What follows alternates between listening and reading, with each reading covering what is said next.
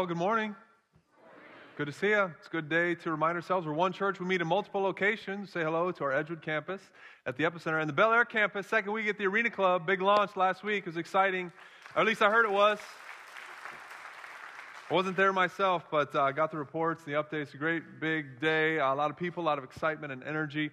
And God is doing a new thing, a new movement in Bel Air. It, and it's time, if you want to be a part of it, if you live up that way, I encourage you to connect with this new opportunity, this community forming in Bel Air at the Arena Club. It's an exciting thing. And as we've anticipated that and now brought that to be, we have been talking about another thing that is coming, a new campus that God has opened the door to launch in uh, 2017. And all of that anticipation has been leading to now when I also am not going to tell you. Uh, no, I'm going to let Ben do it. Watch this video. Hey, Mountain. This area might look familiar to you right where I'm standing. I'm, I'm right behind Wegmans, okay? So, like Panera right there, the Y's right next door uh, Old Navy, Penney's. You guys got the picture, right? In fact, this place is hopping. There's like people everywhere. Cars flying by, 924, 24, 95, neighborhoods, families. In fact, it's the densest part of Harford County. In fact, there's like 40,000 people that live just within spitting distance right around me. I could hit most of their houses with a golf ball and a nine iron. But here's the thing you might not know is that about 35,000 people in this immediate area don't go to any church. Don't you think someone should do something about that? Well, you know we've been talking about unleashing love at Mountain for a while now. Here, there, and everywhere. And one of the key ways we feel called to do that is by launching new campuses. And that's why I'm standing here, right smack dab in the center of Abingdon, because We've been looking for like two years. We've looked at over 40 properties, and we believe God has led us here to this place, right here in Abingdon. So, God willing, fall of 2017, y'all, Mountain's going to launch a new campus right here in Abingdon. I'm so stoked. I can't wait. Why don't you come on in and have a look around? I got to warn you, it's a little bit of a mess right now, but we're working on it. These are the doors right here. All kinds of people will be pouring through those doors and this is our like our commons our lobby area. All these walls will get knocked out into a big beautiful space where people can connect with each other with ministry with god. You know the bible says god inhabits the praises of his people. And that means that this area where we are right now God's going to show up in a very special way. This is our worship area, okay? So, stage here, all those walls go away, and this area will just be filled with people. The screen will be here as a way of showing the words and the preaching, and uh, this is the place where God's word will go out and convict people, and we'll sing our hearts out and surrender to Jesus. This is going to be an amazing space right here. So, right here, is Mountain Kids Central. This is the place where, like right here, there'll be a desk for check in, and parents will be checking in and then bringing their kids. Here's a hallway right here. We'll go back to a whole bunch of cool, nice fitted out spaces for kids where all the little ankle biters will be, and the parents and the kids will be all over this place, dropping their kids off, and they're like, I'm free. I get to go to church without my kids. So that gives you a little taste of the space here. And obviously, we got a little work to do on these plans and pull it all together.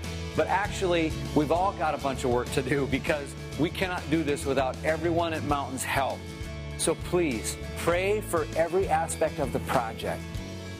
Pray for people who don't have any idea yet that their lives are going to be radically changed by Jesus because of what happens here. And then pray for your part too. Pray that God will make it clear what your part is going to be. We need hundreds and hundreds and hundreds of people from Mountain who will say, I want to get in on the ground floor of what God's going to do here, to serve and to be here and to bring your friends and make this thing happen. So let's all pray our guts out and then just get ready. Look out, y'all, because a whole bunch of love is about ready to be unleashed in Abingdon 2017. Let's do this. All right, let's do it.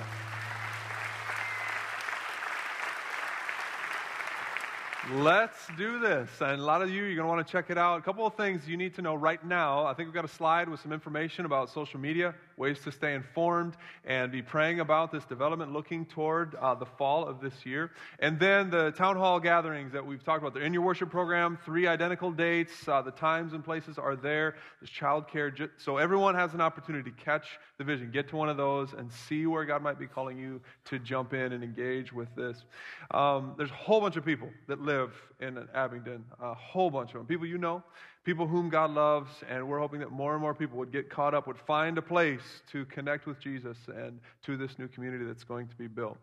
Uh, we're doing it. We're unleashing love. We do it because everybody matters, right? Everybody matters. That's a core truth of the Bible that we celebrate. And we're actually in a series where we're, uh, we're nuancing that a little bit, uh, accenting a little bit different that phrase, every body matters. Every body matters to God. We all have a body. Uh, we only get one, and God wants us to steward it well, to care for it, so that it, so that we might live to the fullest, that we might be useful for God's good purposes. And so, in these last few weeks, we've been talking about health, holistic health, health in the fullest and truest sense of the word. Not health just like whiter teeth or bigger biceps or smaller waist or whatever the magazines tell you you got to have. Not that any of those things are bad, but we're not just chasing the latest diet fad or trying to get a beach body for the summer. We're trying to hear from God. Trying to hear from uh, the invisible God who came in the flesh. The God who heals people physically and spiritually. The God who gave sight to the blind both figuratively and literally. The God who calls us to love him with all of our heart, soul, mind, and strength. This God whose word holds sway in every dimension of our lives. When the Bible calls us to full devotion to Christ, it's a call to wholeness to health and the fullness of life in every dimension. We are complex, integrated beings, not compartmentalized robots. And so, in this series, we're bringing our, our, whole lives, our whole selves, to listen to the whole of God's Word. And that's going to have implications for practical things like how we eat, sleep, think, move, and connect in relationships. And one of the ways we're trying to anchor this more deeply so that it's not just this nice set of teachings at church, but is something that we actually take on with our whole lives is through the Whole Life Challenge. We've been talking about it, and let me say a little bit more so you understand what it's about. Now, there is a cost to it, just so you know. There's a, a, tool, a service that you pay for, but the church has invested and made arrangements for mountain people to get a special rate. You do it for $26 as opposed to 49 if you went on and tried to do it on your own. And as we've said, there's scholarships available for whom, for people for whom that'd be a barrier. Um, there's opportunity to still get in. There's no full scholarships so that everyone has some skin in the game, but a very low threshold so that all of us can do this together. Uh, let me tell you why I like it. All right, number one, it's simple. Now, it's not easy. I didn't say it was easy. Most things worthwhile are not. But it is simple. It's not a complicated new diet, regimen, or workout thing. I like it because wherever you're at in terms of health, this challenge is for you. The challenge is scaled to be challenging uh, for anybody, whether you're a, a weightlifter or you're carrying too much weight around the midsection. Your, you, one of your goals might be to lose weight. It's not one of my goals. But each of us would be challenged and would reap good, but maybe different benefits from taking this challenge, right? And number three, it's fun. It's a game. Okay, so everything that comes with that the motivation, accountability, the community, the healthy competition. So here's, here's what it is. Okay, you can explore more of it yourself, but here's what it is in a nutshell. The Whole Life Challenge is going to hold out seven practices to anyone who wants to be healthy and say, try these. Uh, work these things into your daily life and see if you notice a difference. Okay? Seven practices. Here they are. Okay. Nutrition. Eat. Think about what you eat. Uh, there's three uh, paths, three levels of intensity that you can choose, and it's not again, it's not very complex. It's just basically a list of things. Say no to these and say yes to these. Try to do that. Some days you'll fare better than others. Try again. Uh, exercise. Ten minutes of vigorous activity for you, not for anybody else. For you throughout the day. Mobilize, stretch your muscles. Find 10 minutes throughout the day to elongate your muscles throughout this process. Uh, get, the, get an amount of sleep that is restful for you. How many hours is that? You decide, and then you try to get that. Drink an amount of water that is, again, scaled to you. Every week will be introduced with a new lifestyle practice to try. Things like uh, meditation, journaling, encouraging others. Things that, well, I guess you could do those things devoid of uh, focus on Christ. But, but Jesus followers want to invite Jesus to be at the center of those practices. And then reflect. Pay attention. Notice what is happening. It's a great discipline for disciples of Jesus. Take note of how God is at work in your life. That's the whole life challenge. Saying, try these things for a period of eight weeks. Okay? Some days you'll do them all. Uh, some days, you know, you'll, you'll have to stay out late. Uh, some days you'll go to your friend's wedding and you'll just eat whatever you want. Uh, some days you'll forget your water bottle. But regroup, try again the next day. Let the competition motivate you. Let the desire to be healthy motivate you. Let Christ, who wants you to be full of life and fit for every good work, motivates you. Offer your whole life to the Lord.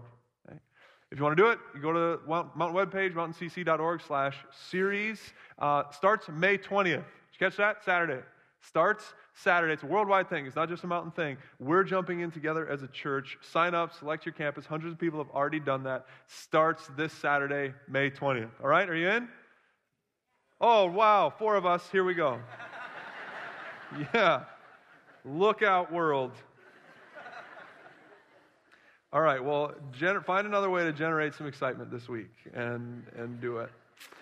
Talking about the integration of our whole lives. That's a good way to lead into our topic for today. We're talking uh, today about our minds and how we think. Oh, good, we're not talking about diet and exercise. Oh, we can relax a little bit. Good. No, the mind, which is a terrible thing to waste, as the old slogan goes. Uh, we're going to keep a sharp mind. It, it, reminds me of Ed. He was in his retirement years, kind of a curmudgeon and blunt guy, but real quick minded and witty. He got a job at a local hardware store just for something to do, but very early on, his uh, quips and kind of gruff attitude resulted in some complaints from the customers, and that got back to the manager. And before you know it, Ed is on thin ice at his new job with the manager.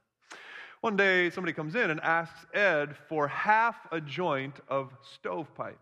So Ed goes in the back. He, grumbles to the manager. Some old fart idiot out there wants half a joint of stovepipe. Turns around to discover that the man had followed him into the back room. At which point he quickly said to his manager, And this fine gentleman wants to buy the other half.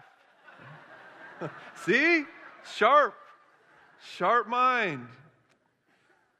It's a critical part of health our minds, have a mind that is healthy, thoughts that are healthy. I was teaching our middle school and high school students recently, and I was trying to impress upon them the connection between how we think and how we act. It's something that the Bible teaches in places like uh, Ephesians chapter 4. The, Paul is trying to teach the church what is Christ like living. And he says there in chapter 4, you were taught about your former way of life to put off your old self. It's being corrupted by deceitful desires and be made new in the attitude of your minds. And put on the new self that was created to be like God in true righteousness and holiness. That's going to mean some things. It means you stop being false. You be truthful to your neighbor. We're all members of one body. And it, you're going to get angry, but don't sin. Don't let the sun go down while you're still angry and let the devil get a foothold. You've been stealing? Stop stealing. Go to work, do something useful with your hands, and do the opposite of stealing. Earn something to share with people who have need. A new attitude in the mind manifests new actions in the body.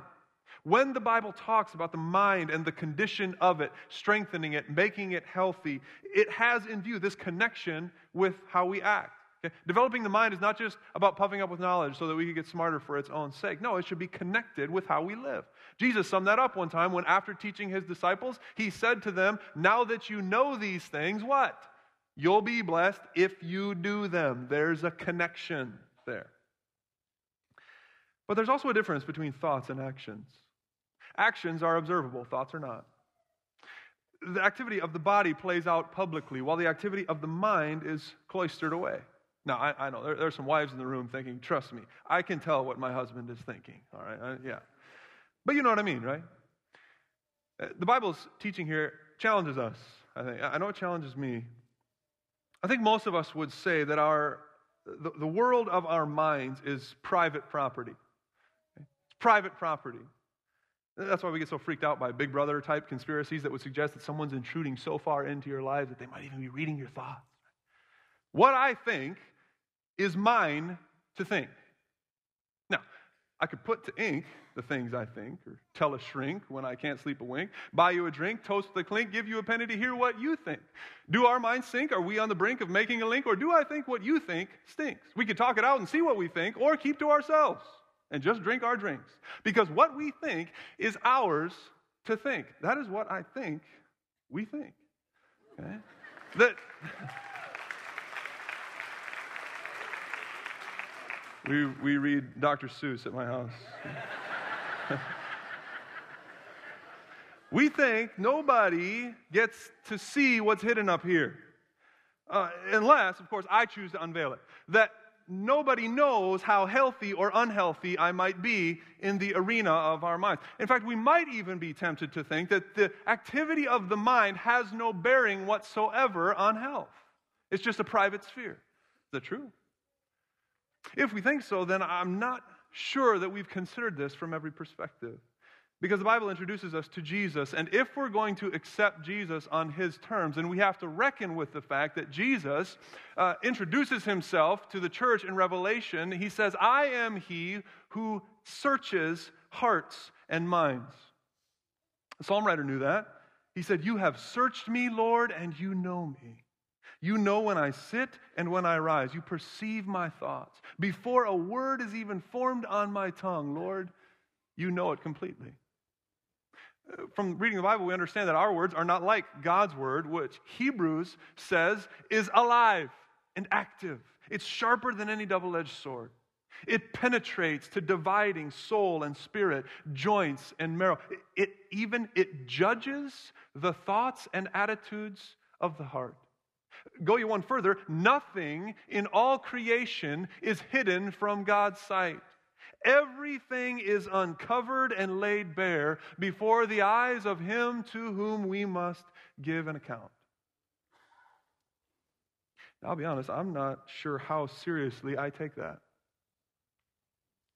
When I consider all of the things that float through my mind, more than that, the things that I put up a shelter for and say, come in here and stay a while, I'm not sure I actually, actually believe that everything in all creation is laid bare before God. In fact, I seem to live most of my life convincing myself, no, that's not true. Focusing instead on the actions, what's observable by other people, and trying to perform well. Here's my problem. Maybe it's yours too. God judges my thoughts. I often don't. There's more to health than what meets the eye. There's another way in which I think that the Bible uh, challenges our thinking. Let me try this, okay? Uh, this is, let's say this is our mind, okay? And our minds are, are full, well, some of them. Right? Our mind is full with all kind of thoughts and attitudes and perspectives that have led to opinions and beliefs and values and theories and all of that. It's all in there, right? I'm not saying anything uh, profound here other than all of that stuff fills our mind, right? And here's the way that I believe many of us are tempted to think that God uh, fits into our minds. Or said another way, this is, when we think about the decision to follow Jesus, I think many of us think that it looks like this. It's just another idea piled in with all the rest. a, mental acknowledgement of, of a concept or of something that seemed plausible enough to allow it into our mind. Sure, I believe in God. I believe in Jesus. Something that's probably a good idea to have in your basket, so you're told, if you want to get to heaven someday. As if God is like a grocery store ch- clerk at the checkout line there in heaven, scanning our basket to see if that item is in there. Many of us have been duped into believing that this is the kind of presence that God wants to have in our lives. Just one idea that doesn't necessarily have any influence over any other idea or thought or value that also flows into our mind. Nor does it have the ability to regulate any new thoughts that are constantly flowing in. In fact, it just kind of gets buried under the onslaught of information and idea. Now, sure, we might, you know, we might throw another Jesus thought in there every once in a while, but again, they don't really have any ability to influence the whole of our minds or the whole of our lives. This might be a popular way of thinking, and it's certainly a comfortable one because it doesn't really demand much of us when we think about allowing God into our lives. But is it, is it a true way of understanding reality? Is it a healthy way? It, it, does it rightly describe God's call on our lives and what He wants to do in our mind? Well, the Bible says no. So let me uh, show something else that I think might suggest something better about the way in which God wants to make his presence known in our lives. When we say yes to following Jesus, I think it might look more like this. Okay, so sure, our minds are filled with lots of thoughts, and there's constantly more things flowing in all the time, right? But when Jesus comes into our lives, he doesn't come in in some sort of uninfluential kind of way. Rather, when we let Jesus into our lives and our minds, I think it looks more like this.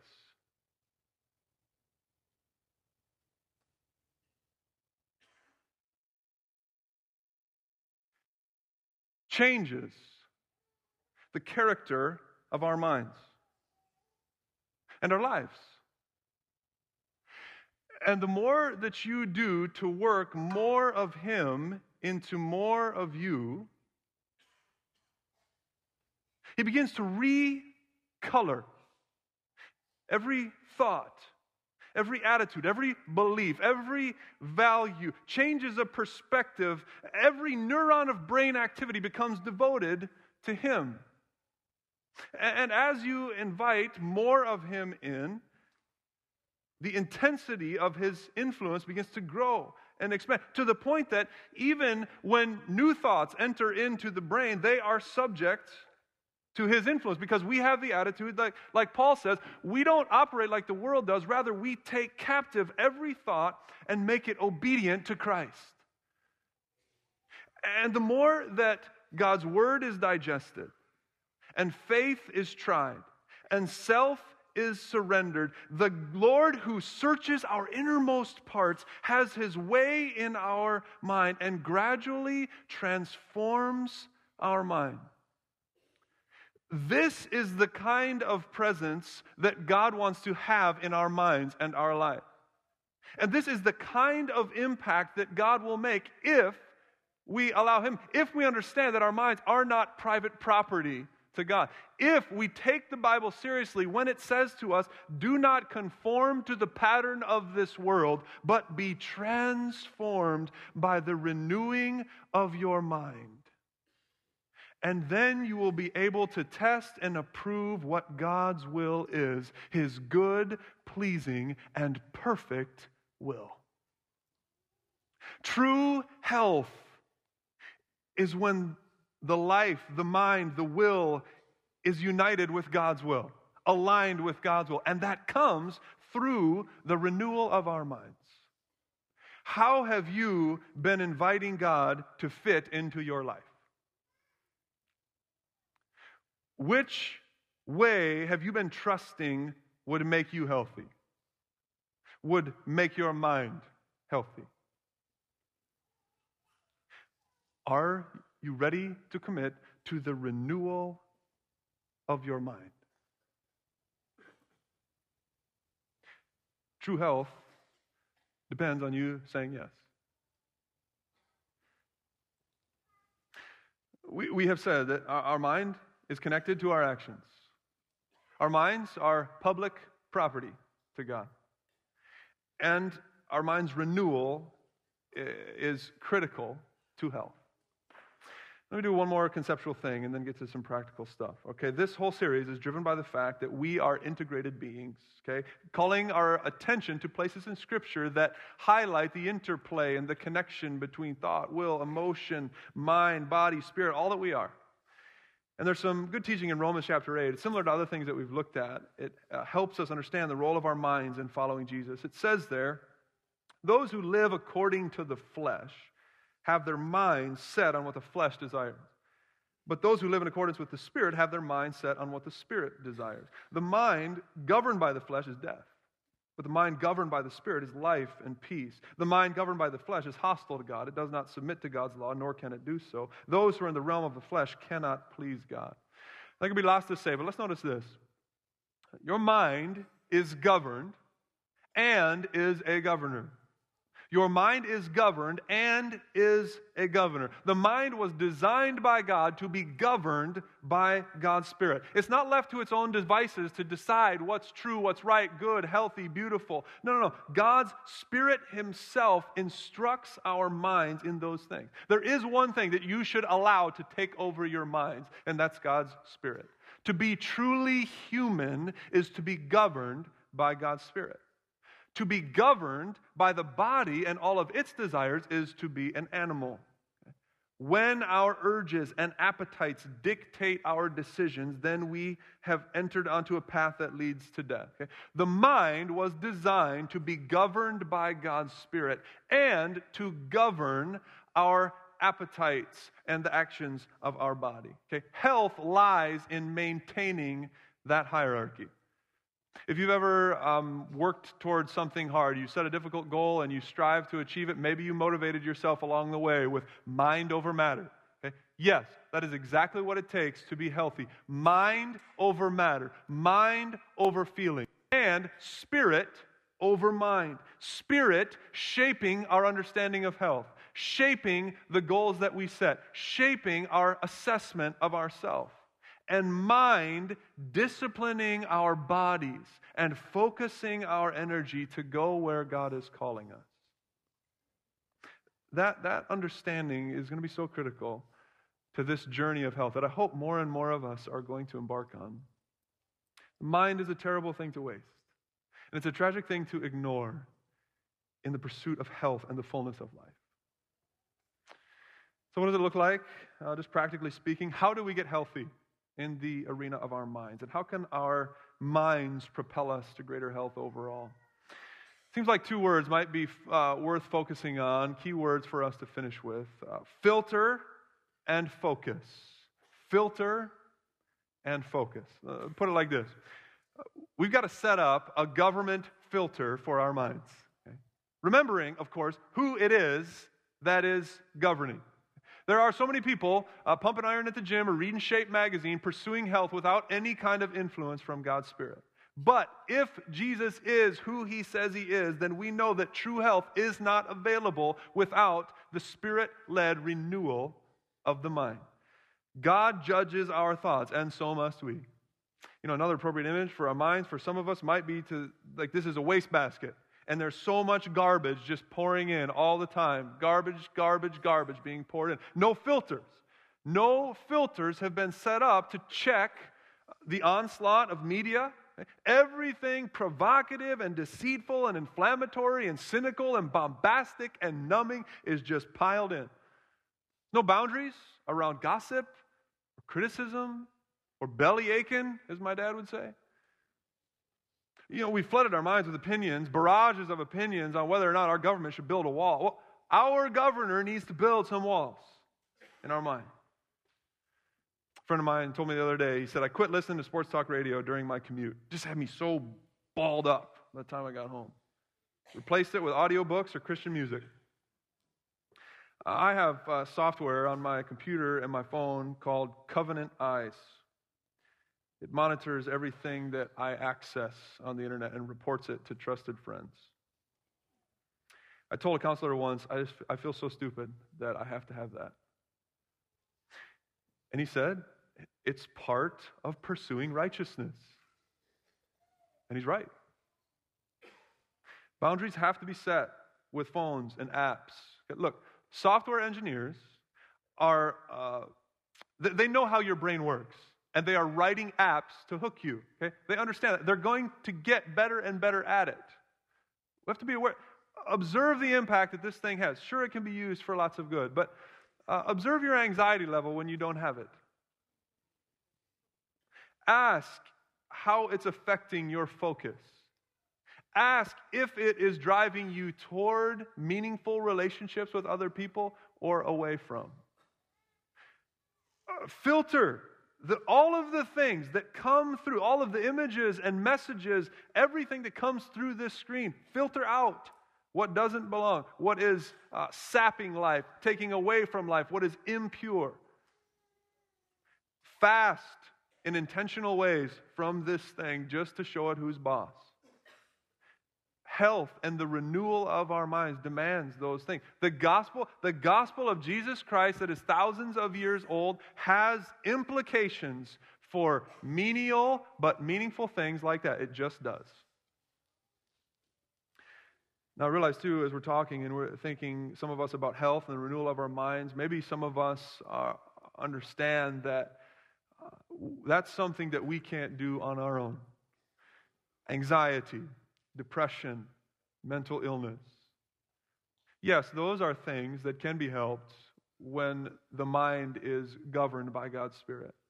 And yes, they can be helped through medication. And yes, can be helped through the counsel of professionals who can come alongside and advise about how to manage and move forward. And yes, those things can be helped by making more of your mind public property to trusted, trusted, and wise friends. So that's part of your journey and your wrestling, may God prompt you to get the help that you need. And may God help you focus. Focus.